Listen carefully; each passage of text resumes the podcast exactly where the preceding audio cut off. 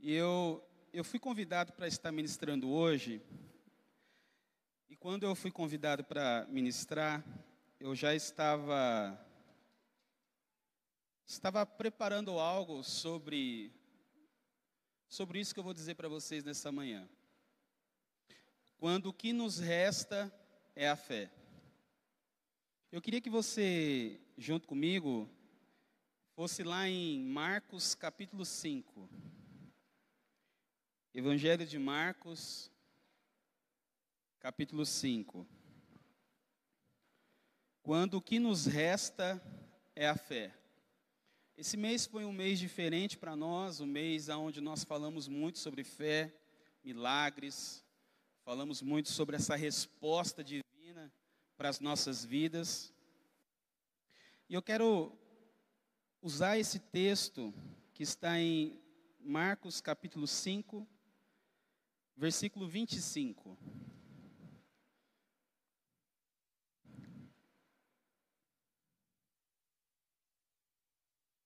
Diz assim, Marcos 5, 25. Entre a multidão estava uma mulher que sofria havia 12 anos de uma hemorragia. E havia consultado muitos médicos. E tinha gasto tudo que tinha sem ter melhorado. Na verdade, piorava. Versículo 27. Ela tinha ouvido tudo sobre os maravilhosos milagres que Jesus fazia. E foi por isso que veio por trás dele, no meio da multidão, e tocou em seu manto. Porque ela pensava consigo mesma: se eu apenas tocar no manto dele, serei curada. E de fato, logo que ela tocou nele, a hemorragia parou e ela percebeu que estava curada. A Bíblia, eu já disse isso para vocês aqui e eu reforço. A Bíblia, ela tem essas particularidades. Ela conta a história de pessoas. Por contar a história de pessoas, ela também é um livro de fé. Não tem como você chegar diante da Bíblia e ler como uma história casual da humanidade.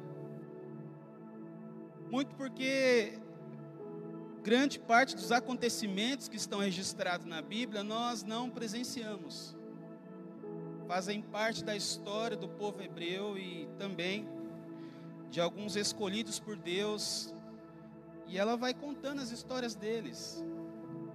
Então ali, ali nós encontramos mulheres, homens, reis, pessoas importantes, pessoas simples. E ela é um livro de fé. E nós se apoiamos na Bíblia porque ela conta a história de fé dessas pessoas. Mas quando nós começamos a pensar sobre o que é fé, até uma definição sobre isso é algo muito particular de cada pessoa. Seria fácil nós pegarmos o dicionário e no dicionário pegarmos a definição do que significa a palavra fé. Só que a palavra fé, ela, ela é muito abrangente e muito mais ampla em relação ao próprio significado frio de um dicionário.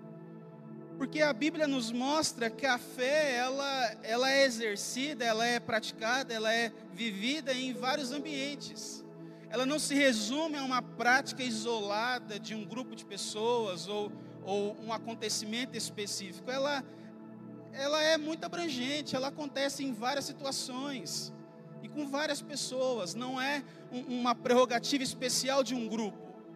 Ela é uma atitude, ela é uma força, ela é uma, uma mudança de mente, ela é uma ação divina em nós. E só, só Deus para fazer isso no ser humano. Porque a fé, ela nos provoca, ela tem essa provocação de nos levar a acreditar naquilo que é invisível. A fé nos desafia a ir além dos nossos sentidos. A fé, ela, ela, ela chama você para o embate das suas, das suas limitações. É a fé que vai dizer para você: olha, pise aonde você não pisaria antes. A fé é esse desafio. A fé é esse é chamamento de Deus dizendo para nós: olha, existe algo além. Então, a fé não é algo particular, é, é muito difícil nós definirmos a fé.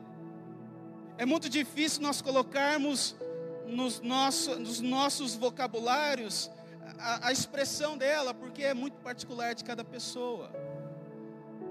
E a história dessa mulher nos leva a ver a fé sendo praticada. Eu gosto muito da Bíblia, porque a Bíblia tem os seus anônimos.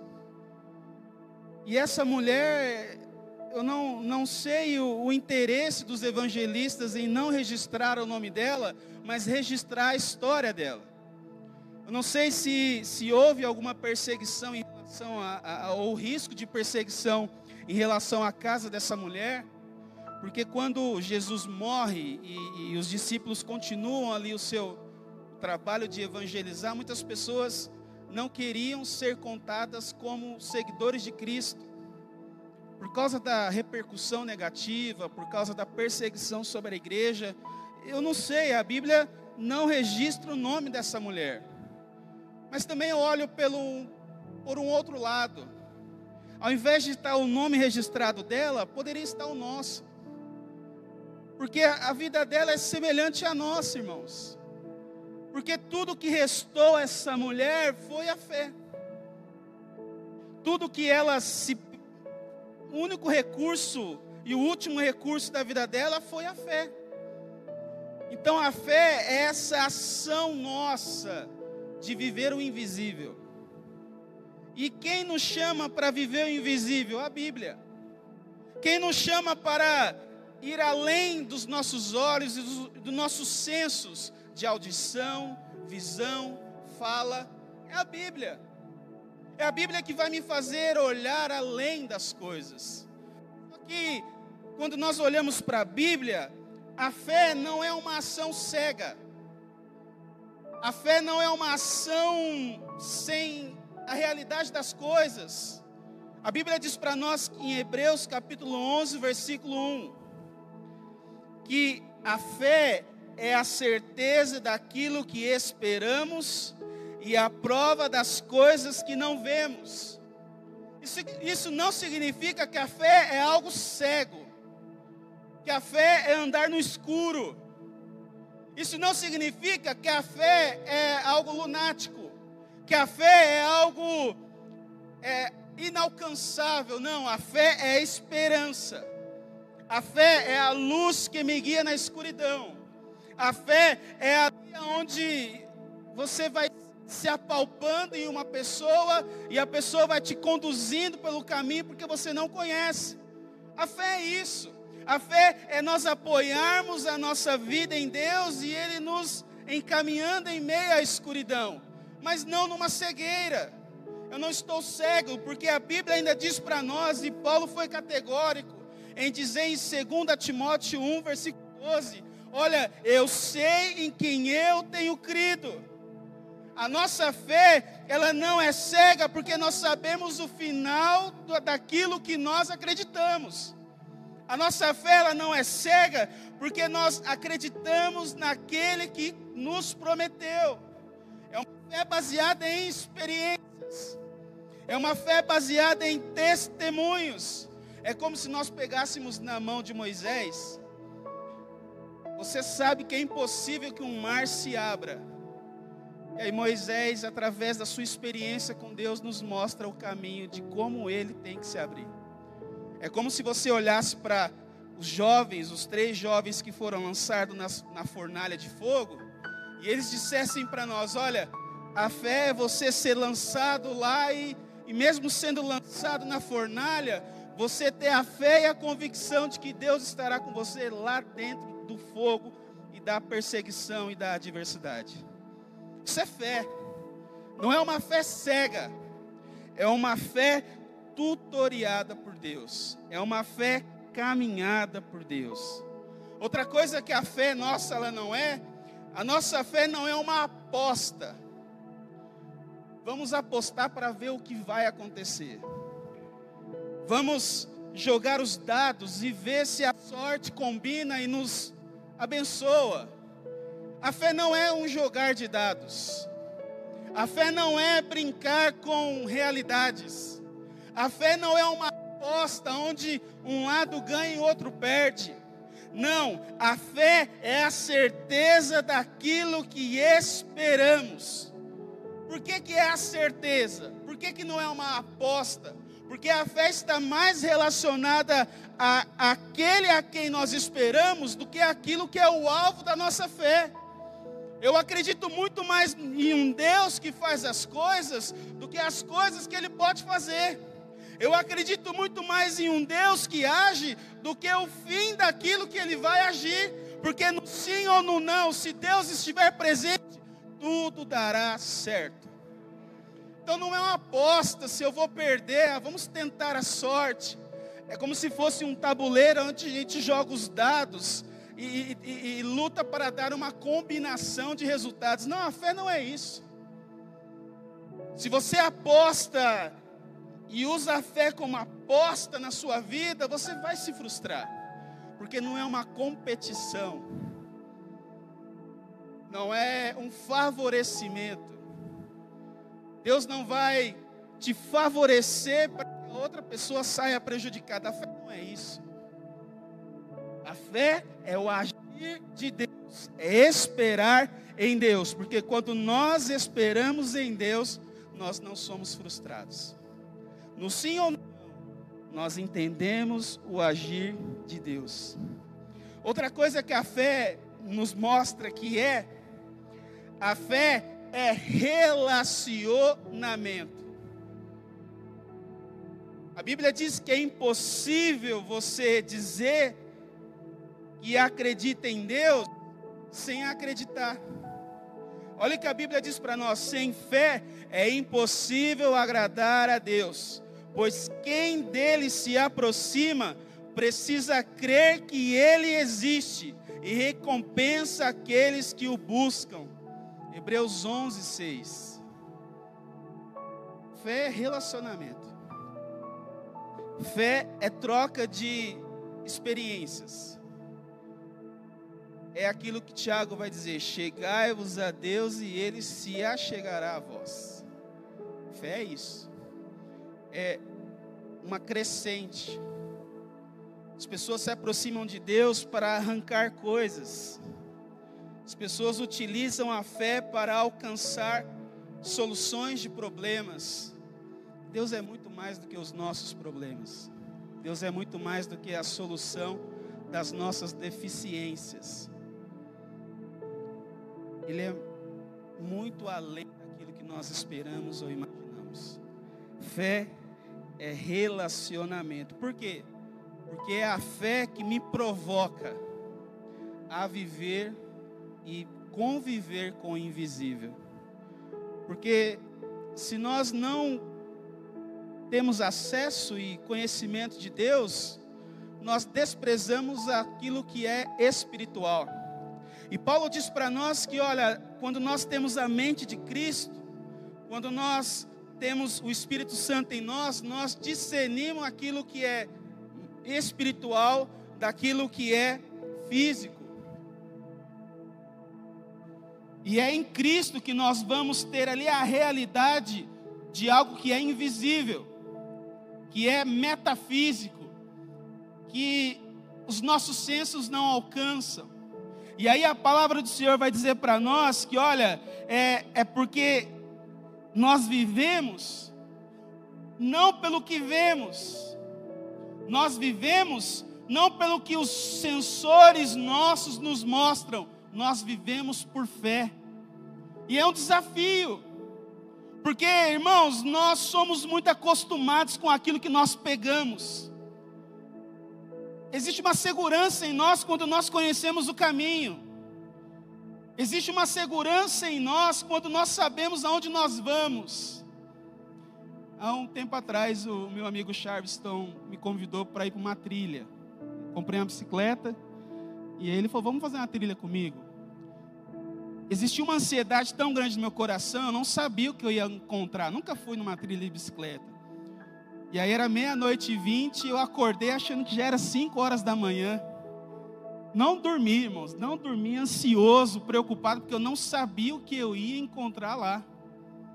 E aí a gente foi e eu vi que é algo simples, mas aquela sensação de insegurança, de você não sabe o que vai te esperar ali. Achei que ia pegar umas serras, uns, uns, uns morros, e aquela insegurança me tirou o sono. Aquela incerteza me causou ansiedade, porque nós estamos acostumados a dominar as situações, nós estamos acostumados a pisar em, em, em, chão e sentir o chão que nós estamos pisando. Mas quando o nosso chão sai, quando nós temos que apoiar no invisível, quando você não vê respostas, quando a sua volta você está além daquilo que você domina, as suas sensações começam a bagunçar o seu interior. Insegurança, medo, desconfiança, incredulidade começam a fazer parte do nosso dia a dia. Então a fé é viver por aquilo que nós não vemos. A fé é acreditar naquilo que nós não estamos enxergando, mas esperar naquele que prometeu sobre a, o assunto que nós estamos colocando diante dele. É você chegar para Deus e falar: Deus, eu tenho isso diante do Senhor. É o que a palavra do Senhor vai dizer: olha, lançai sobre ele as vossas ansiedades, porque ele tem cuidado de vós. Eu não estou enxergando, eu não estou vendo, estou no escuro. Deixa Deus te guiar em meio a essa escuridão. Deixa Deus te conduzir em meio a essa escuridão. Por que, que é importante Deus guiar a gente em meio à escuridão? Porque a fé é lidar com o mistério. Nós vivemos em um momento da nossa geração que nós temos a falsa ilusão de que nós sabemos tudo e dominamos tudo. É aquela geração que tem resposta pronta para tudo. É aquela geração que você, com poucos cliques na internet, você consegue saber de todas as coisas. Mas uma coisa que a fé nos mostra é que ela é mistério. Por que, que ela é mistério? É aquilo que Éfeso, Efésios capítulo 3, versículo 20 vai dizer. Aquele que é capaz de fazer infinitamente mais do que tudo o que pedimos ou pensamos, de acordo com o que? Com o seu poder que atua em nós significa que não sou eu que vai fazer algo, não depende de mim. Ou seja, a fé não é crédito.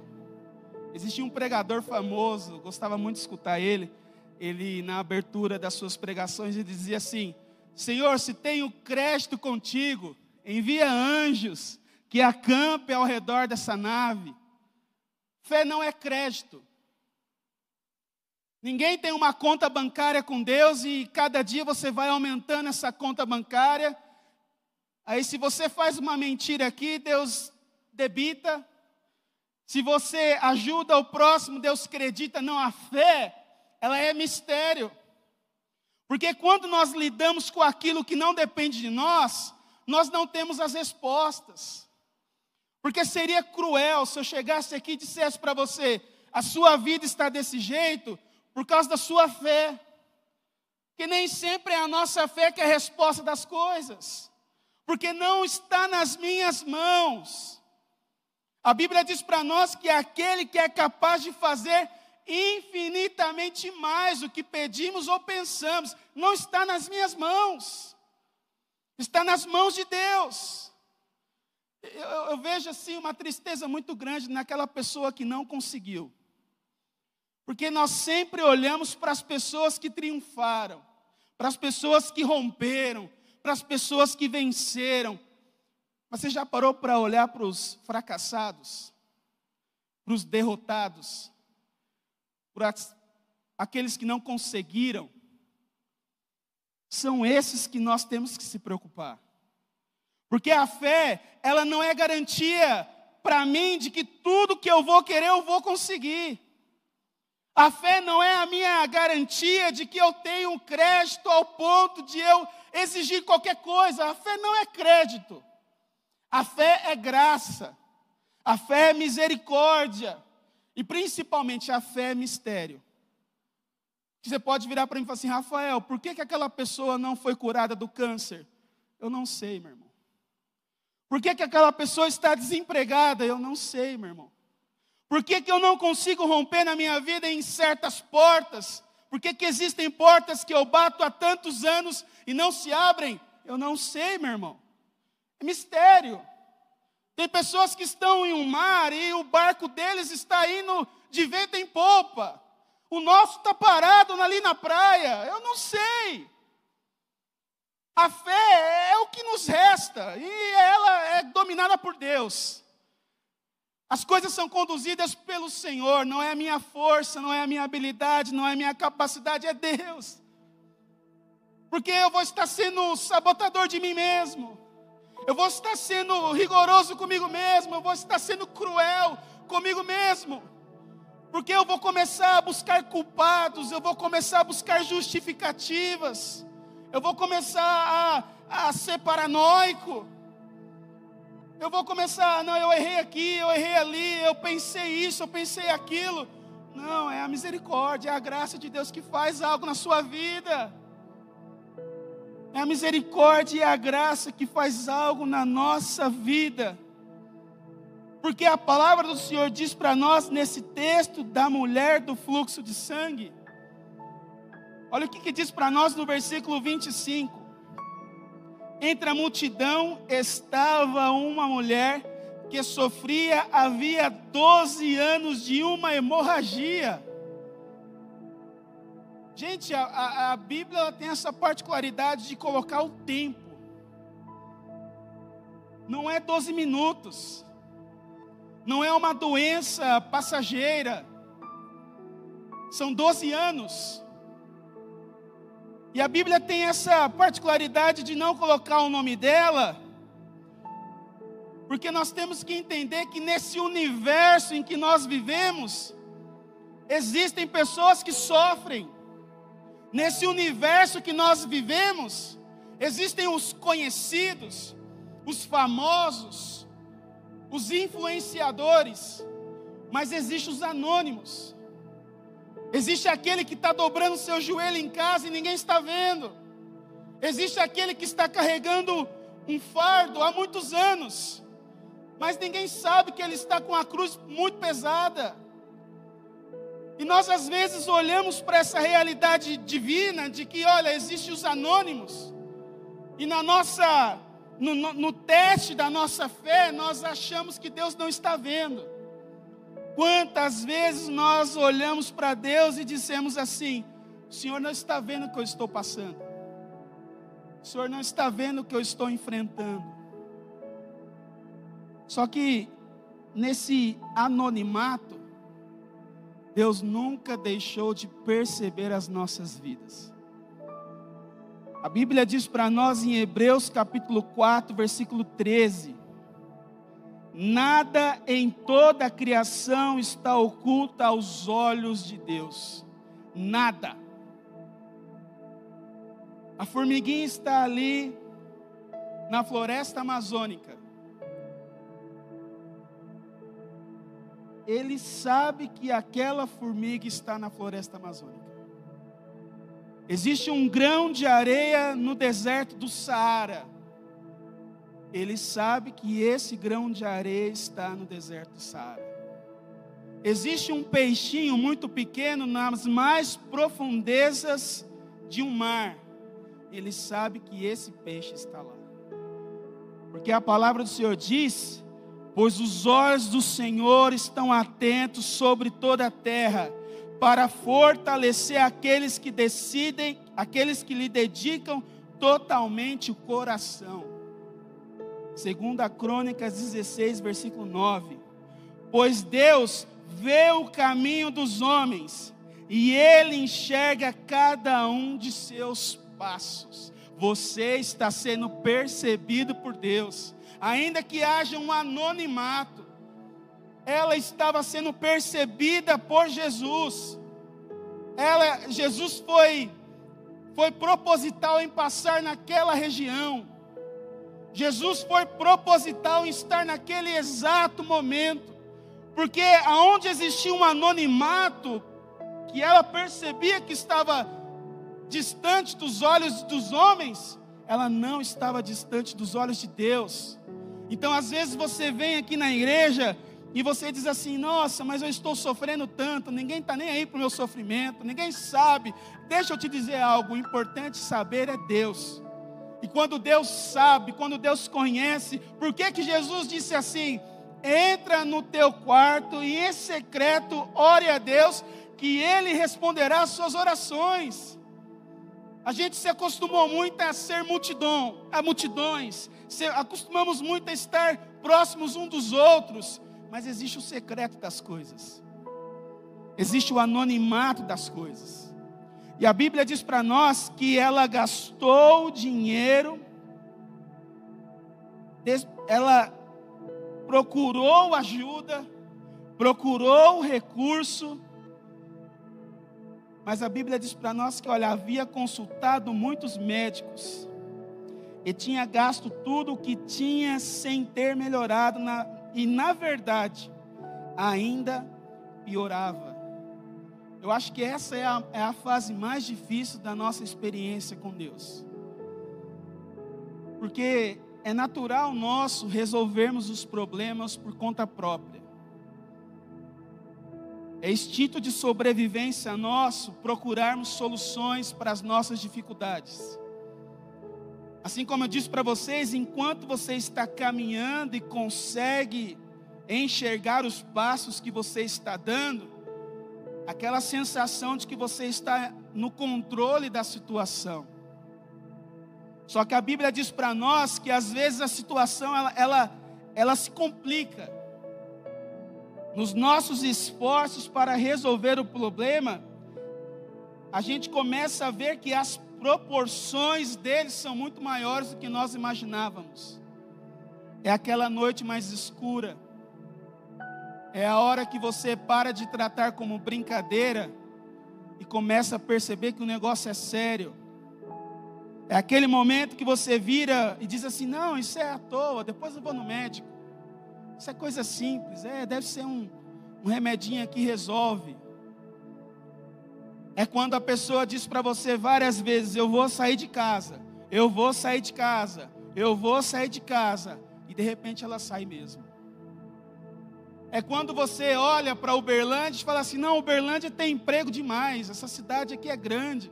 Qualquer momento eu consigo um serviço. Isso é coisa rápida. E aí você bate numa porta e não, bate em outra porta e não, bate em outra porta e não. É nessa hora, é por isso que eu gosto dessa mulher, porque ela é muito semelhante a nós. A gente começa a, a, a ver que as coisas estão sérias quando as nossas habilidades e recursos não estão resolvendo a coisa. Quando a sua sabedoria, a sua inteligência, a sua saúde física não está resolvendo a coisa. Quando você tenta de todos os lados e não consegue. E aí é a hora que o que nos resta é a fé. O que fazer? Quando não há o que fazer? O que fazer quando não existe plano B? O que fazer quando não é da forma como você imaginava? O que fazer quando a tempestade toma uma proporção tão grande que você acha que vai morrer mesmo? A Bíblia diz para nós que os discípulos enfrentaram uma tempestade e a sensação de morte estava muito presente. A Bíblia diz para nós algumas coisas. O que fazer quando não há o que fazer? Primeira coisa, calma. Calma. Desespero não leva a lugar algum. Inquietação não leva a lugar algum. Existe um versículo na Bíblia, eu gosto muito dele, que é Salmos 46, 10. Diz assim: Aquietai-vos e sabei que eu sou Deus. Por que, que Deus diz isso? Aquietai-vos. Em outras traduções diz: parem de lutar. Porque nós somos ansiosos. Nós metemos os pés pelas mãos. Nós colocamos o boi na frente das carroças. A gente sai desembestado, querendo resolver o, problema e sair do problema. Só que quando a, quando a situação não está nas suas mãos, não depende de você, não está na sua força, não está nos seus recursos. Você não vai conseguir resolver sozinho. Nessa hora, calma. Eu estou tendo essa experiência atualmente. Calma. E é difícil ter calma.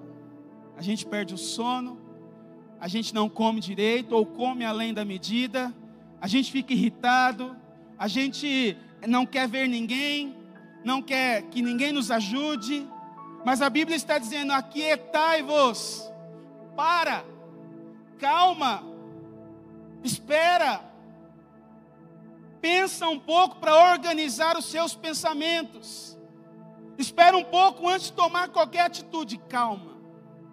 A palavra do Senhor diz para nós: o Senhor é refúgio para os oprimidos, uma torre segura na hora da adversidade. Os que conhecem o teu nome confiam em ti, pois tu, Senhor, jamais abandona os que te buscam. Calma! Não adianta você querer, é o que Paulo vai dizer, esmurrar o vento. Calma!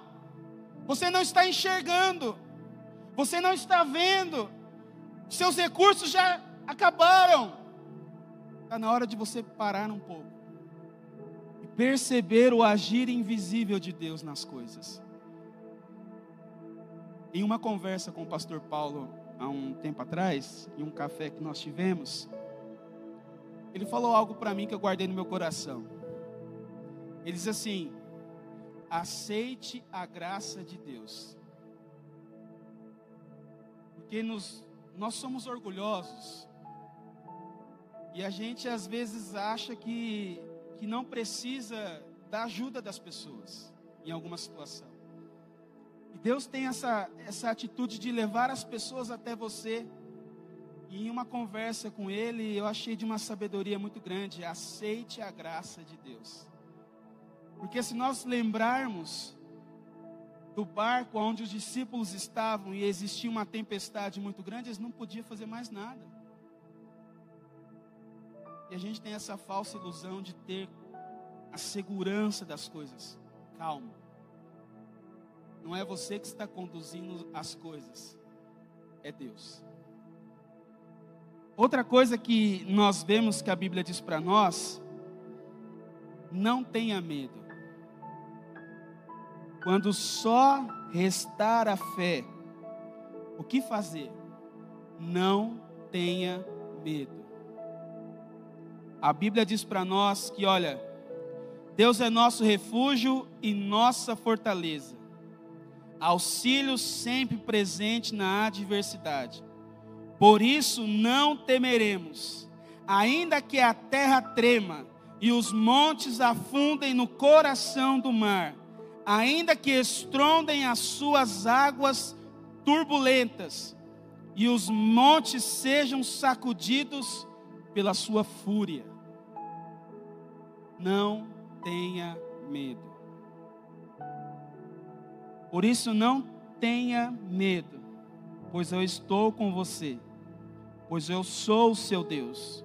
Eu o fortalecerei o ajudarei e o segurarei com a minha mão direita vitoriosa. Isaías 41, 10. Não tenha medo. O gigante às vezes vai estar na nossa frente, faz parte do processo. A fé é um mistério. Eu acho que um dos momentos mais difíceis da vida de alguma pessoa quando essa pessoa pega um diagnóstico de uma de algo muito sério, onde o histórico é de poucas chances de sobrevivência.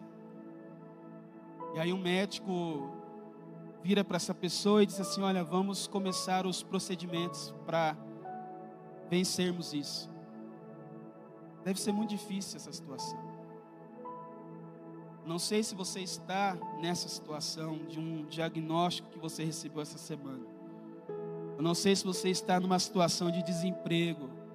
Eu não sei se você está numa situação de divórcio, às portas de um divórcio ou das suas angústias pessoais interiores, você que nos assiste, vocês que aqui estão. Mas eu quero deixar isso para você. Não tenha medo.